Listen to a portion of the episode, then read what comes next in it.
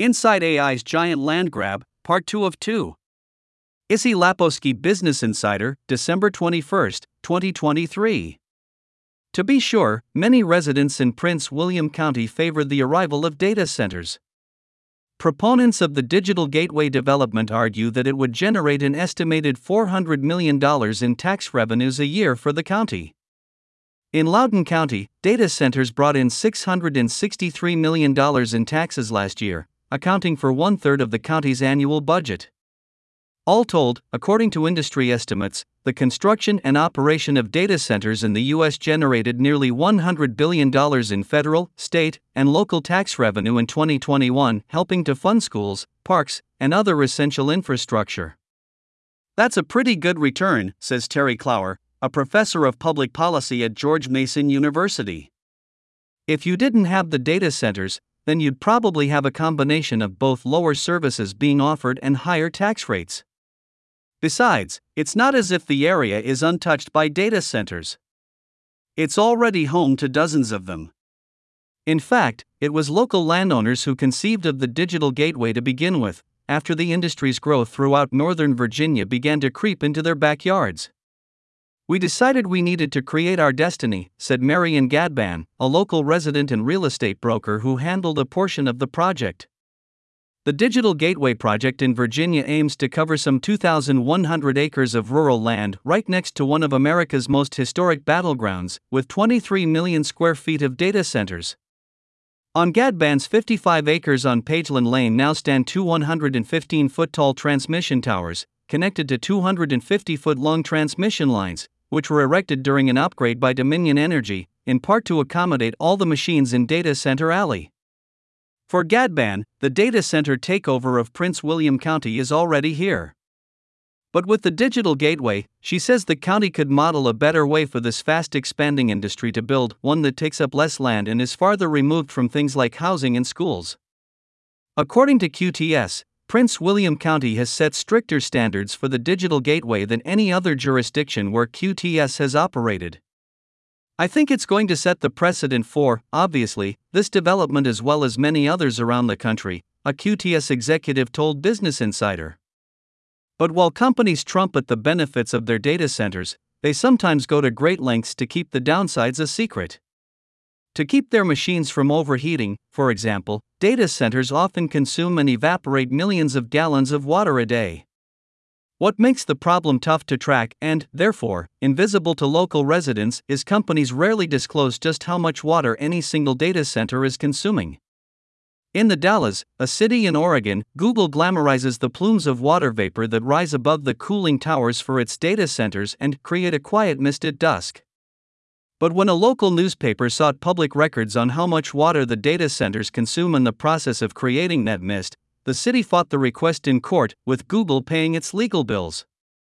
Last year, when the case finally settled, residents learned that Google is responsible for more than a quarter of the city's water use.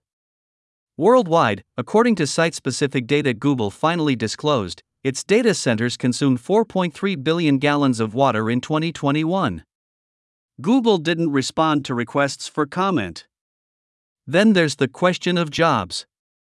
The industry says a single data center can create thousands of construction jobs over the course of the build out, which in turn fuels more economic activity at local businesses and drives job growth. But opponents of data centers point out that for all the land they consume, they directly employ only a few dozen to a few hundred people after construction is complete. Take Meta, which is currently building its biggest data center complex ever, spanning more than 5 million square feet in Altoona, Iowa. When it's finished, the campus will employ just over 400 employees. By contrast, the Mall of America, which is just slightly bigger than Meta's data center complex, employs some 11,000 people. Even the average Amazon fulfillment center, which encompasses only 800,000 square feet, employs around 1,500 people, 23 times more jobs per square foot than Meta's center in Altoona. If you're looking for employment, you probably won't find it in a data center. Critics fear that turning your town into a corridor for data centers can also discourage the sort of business development that would directly employ a lot of people. When Mesa, Arizona invested in its power grid and broadband fiber, it hoped to attract advanced manufacturing facilities to the area. Instead, says Scott Somers, a city council member, the town has been inundated with what he calls warehouses of ones and zeros, leaving few places for jobs rich businesses to expand. When data centers use up all the power or the water or the land in the community, Somers says, then where are we going to put other developments? To account for the swelling energy consumption demanded by their data centers, tech giants have also become the largest investors in new sources of renewable energy. Last year, according to Bloomberg NEF, Amazon, Meta, Google, and Microsoft were the top four global purchasers of clean energy. Microsoft has even signed an ambitious deal to purchase energy from a nuclear fusion facility by 2028. Big tech's investments in clean energy aren't enough to keep up with the power demands of their data centers. But the big new investments in renewable energy aren't enough to keep up with power demands. Data centers operate at full speed every day, around the clock, even when the sun isn't shining and the wind isn't blowing. That means they often have to rely on other, dirtier sources of energy. Meta, for example, says it offsets 100% of its annual energy usage with renewable energy. But Ben Lee, a professor at the University of Pennsylvania who specializes in computer architecture and energy efficiency, found that Meta's energy consumption on an hourly basis in 2021 was carbon free only half the time. Google has also reported that, hour to hour, it is able to use carbon free energy only 64% of the time.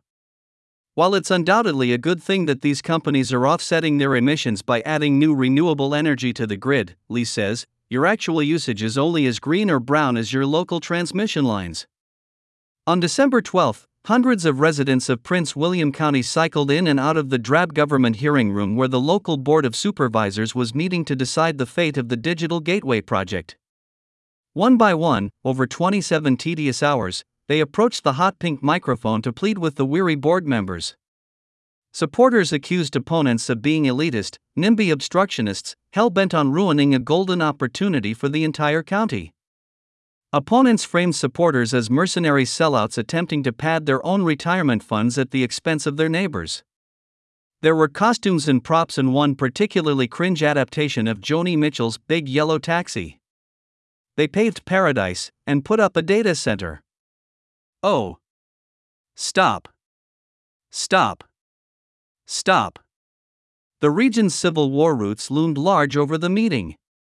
One black woman speaking on behalf of her father, whose 35 acre property has been in the family since 1876, told the board that opponents like Schlossberg have no right interfering in her family's decision to sell their land to the data centers.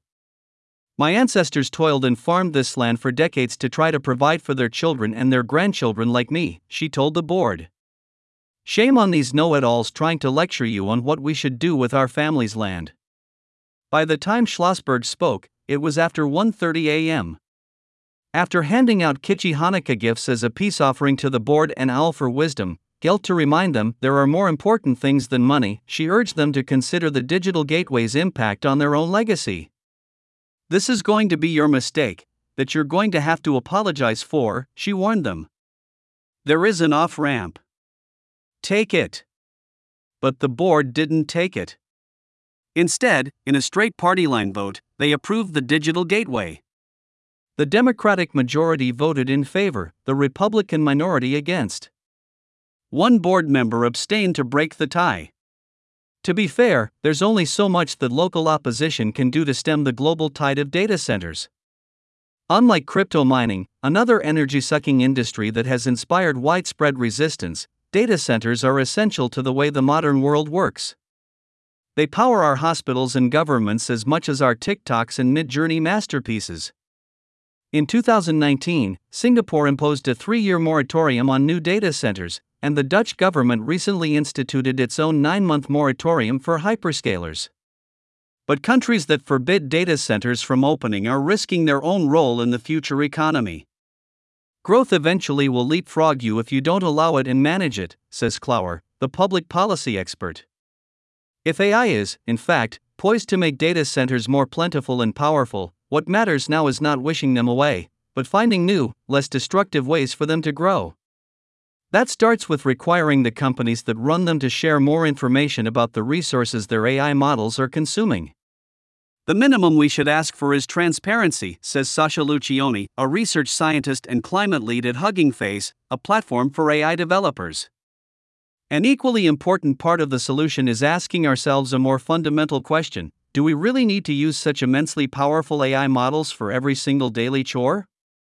The corporate rush to pack these models into just about every product is the technological equivalent of hiring a team of bodybuilders to pick up your kids' Legos.